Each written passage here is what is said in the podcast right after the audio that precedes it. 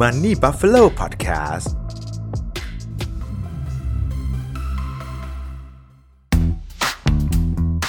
หากคุณเป็นคนที่ชื่นชอบเรื่องการเงินการลงทุน เวลาเดินทางก็อยากฟังบทความในรูปแบบเสียง เราจะสรุปให้ฟังใน In Ear Article ทำไม Revolution Pre-Craft ยูนิคอร์นหนึ่งเดียวของฟิลิปปินส์อาจไปไม่รอด สำหรับอินโดนีเซียหรือสิงคโปร์เป็นเรื่องที่ไม่น่าแปลกใจเท่าไหร่ที่จะมีสตาร์ทอัพระดับยูนิคอร์นหรือบริษัทสตาร์ทอัพที่มีมูลค่ามากกว่า 1,000 ล้านดอลลาร์สหรัฐ เนื่องจากอินโดนีเซียมีประชากรและคนรุ่นใหม่จำนวนมาก ที่พร้อมจะเปิดรับเทคโนโลยีใหม่ๆ ขณะที่สิงคโปร์ขึ้นชื่อในเรื่องความง่ายในการทำธุรกิจอยู่แล้วแต่สำหรับฟิลิปปินส์ที่สิ่งแวดล้อมการทำธุรกิจไม่เอื้ออำนวย อันดับความยากง่ายในการทำธุรกิจขึ้นขึ้นลงลงตั้งแต่อันดับ 95 ไปจนถึงอันดับมากกว่า 120 จาก 190 ประเทศทั่วโลก ตามการประเมินของธนาคารโลก หรือ World Bank ทำให้การมีสตาร์ทอัพระดับยูนิคอร์นกลายเป็นเรื่องที่น่าสนใจทีเดียว เพราะฉะนั้นเราไปทำความรู้จักสตาร์ทอัพตัวนี้ที่ทำไมถึงขั้นอาจจะไปต่อไม่รอดกันเลยดีกว่า Revolution Precraft คืออะไร ก่อนจะไปรู้จักกับสตาร์ทอัพสัญชาติฟิลิปปินส์นี้ เราไปรู้จักกับคำว่า Prefabricate หรือ Prefab กันก่อน โดย Prefabricate คืออาคารหรือบ้านที่สร้างแยกชิ้นส่วน แต่ละชิ้นส่วนจะผลิตจนเสร็จแล้ว และนำมาประกอบกันหน้างานในภายหลัง อย่างไรก็ตาม โดยความสำเร็จรูปของมัน จึงทำให้ได้บ้านที่น่าเบื่อ คือไม่มีความแปลกใหม่ จนคนไม่อยากซื้อ แม้บ้านสำเร็จรูปจะมีราคาถูก และสามารถย่นระยะเวลาก่อสร้างไปได้ เมื่อเทียบกับการว่าจ้างสถาปนิกให้ออกแบบบ้าน ซึ่งมีราคาแพง แถมใช้เวลานานเป็นปีๆกว่าบ้านจะสร้างเสร็จสมบูรณ์ ดังนั้นการสร้างบ้านหรูหราตามความต้องการ จึงจำกัดอยู่ที่กลุ่มลูกค้าเศรษฐีที่มีกำลังซื้อเท่านั้น จุดนี้เอง ที่ร็อบบี้อันโตนิโอ บุตรชายของครอบครัวเศรษฐี ผู้ทำธุรกิจอสังหาริมทรัพย์ ได้เข้ามาปฏิวัติวงการ Prefabricate และก่อตั้ง Revolution Precraft ในปี 2015 อันโตนิโอ ได้ผสมผสานศิลปะลงในงานออกแบบ เพื่อแก้ไขปัญหาด้านดีไซน์ที่น่าเบื่อ โดยการว่าจ้างสถาปนิกชื่อดังมาออกแบบบ้านและชิ้นส่วนต่างๆ เพื่อให้สามารถ customize ได้ตามที่ลูกค้าต้องการ ในลักษณะ made to order โดยรับสร้างอาคารทั้งบ้าน pop up shop ของร้านค้าต่างๆ ไปจนถึงฟิตเนส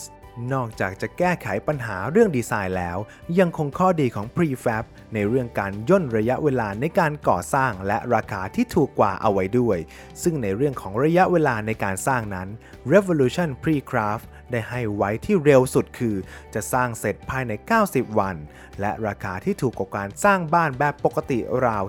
10% อันโตนิโอได้ให้สัมภาษณ์กับทาง Forbes ฟิลิปปินส์ไว้ในปี 2016 ไว้ว่า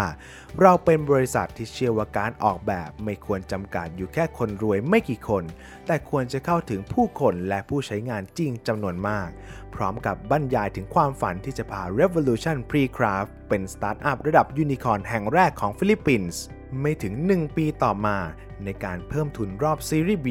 หรือรอบการเพิ่มทุนเพื่อขยายกิจการในเดือนตุลาคมปี 2017 Revolution Precraft ได้รับทุนจาก K2 Global บริษัทร่วมทุนจาก Silicon Valley และได้รับสถานะยูนิคอร์นในตอนนั้นเอง ปัจจุบัน สตาร์ทอัพจากฟิลิปปินส์แห่งนี้มีลูกค้าจาก 31 ประเทศทั่วโลก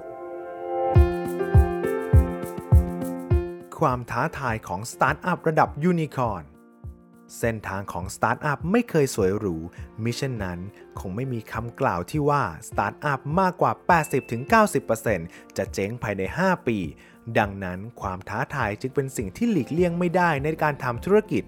สำหรับ Revolution Precraft ได้ส่งสัญญาณแสดงให้เห็นถึงปัญหาที่เกิดขึ้นภายในบริษัทแล้ว Deal Street Asia เว็บไซต์ข่าวสารเกี่ยวกับสตาร์ทอัพภายใต้บริษัทแม่อย่าง Nikkei Inc. ได้เปิดเผยบทความตั้งคำถามถึงสถานะการเงินของบริษัท เนื่องจากพบว่า Revolution Precraft ได้เพิ่มทุนในรอบเล็กๆ 1-3 ล้านดอลลาร์สหรัฐ ซึ่งเป็นเรื่องที่แปลกมากสำหรับบริษัทที่มีมูลค่ามากกว่าพันล้านดอลลาร์สหรัฐ เพราะนั่นหมายความว่ามีการขอหุ้นที่น้อยมากๆ จากบริษัท หรือบริษัทกำลังลดมูลค่าประเมินของตัวเอง อย่างไรก็ตาม การเพิ่มทุนรอบเล็กๆ นั้น ยังไม่ใช่เรื่องใหญ่เท่ากับการที่มีรายงานว่า บริษัทยังไม่สามารถส่งมอบบ้านได้เลยเมื่อนับถึงช่วงที่บทความถูกเผยแพร่ในเดือนกุมภาพันธ์ที่ผ่านมา โดยได้มีลูกค้าที่ไม่ระบุชื่อเริ่มร้องเรียนกับทางบริษัทความไม่พอใจเริ่มปะทุขึ้นอย่างต่อเนื่อง ลูกค้าเริ่มรวมตัวกันตั้งกลุ่ม Facebook เพื่อรวบรวมคนที่ไม่พอใจอาคารที่สร้างโดย Revolution Precraft โดยวิจารณ์ว่าไม่สวยเหมือนภาพที่ใช้ในการโฆษณา ซึ่งในกลุ่มดังกล่าว มีสมาชิกราวๆ 1,300 คน ขณะที่เริ่มมีบางส่วนพูดคุยถึงการขอเงินคืน เพราะไม่พอใจอย่างมากที่บริษัทไม่สามารถส่งมอบบ้านได้ภายใน 90 วันตามที่กล่าวอ้าง สื่อออนไลน์ของอินเดียได้ติดตามเรื่องนี้เช่นกัน โดย The Ken ได้รายงานว่าอันโตนิโอ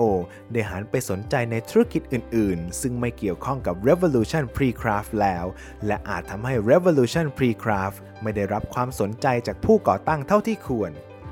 อย่างไรก็ตาม Revolution Precraft ได้ออกมาแถลงการชี้แจงข้อเท็จจริง หลังมีการเผยแพร่บทความต่าง ๆ ในด้านลบ โดยระบุว่าผู้พัฒนาที่ดินเป็นผู้รับผิดชอบในการขาย และเมื่อทางลูกค้าของบริษัท ซึ่งก็คือผู้พัฒนาที่ดินเหล่านั้นชำระเงินกับทาง Revolution Precraft แล้ว ทางบริษัทถึงจะเริ่มก่อสร้างได้ทำให้เวลาในการก่อสร้างอาคารขึ้นอยู่กับว่าลูกค้าจะชำระเงินเมื่อไหร่ พร้อมกันนี้ ทาง Revolution Precraft ยังได้ยืนยันว่า มีการสร้างอาคารที่แล้วเสร็จในบางส่วน และเน้นย้ำความต้องการซื้อบ้านที่ออกแบบโดย Revolution Precraft ที่สูงมาก จนทำให้เกิดความล่าช้า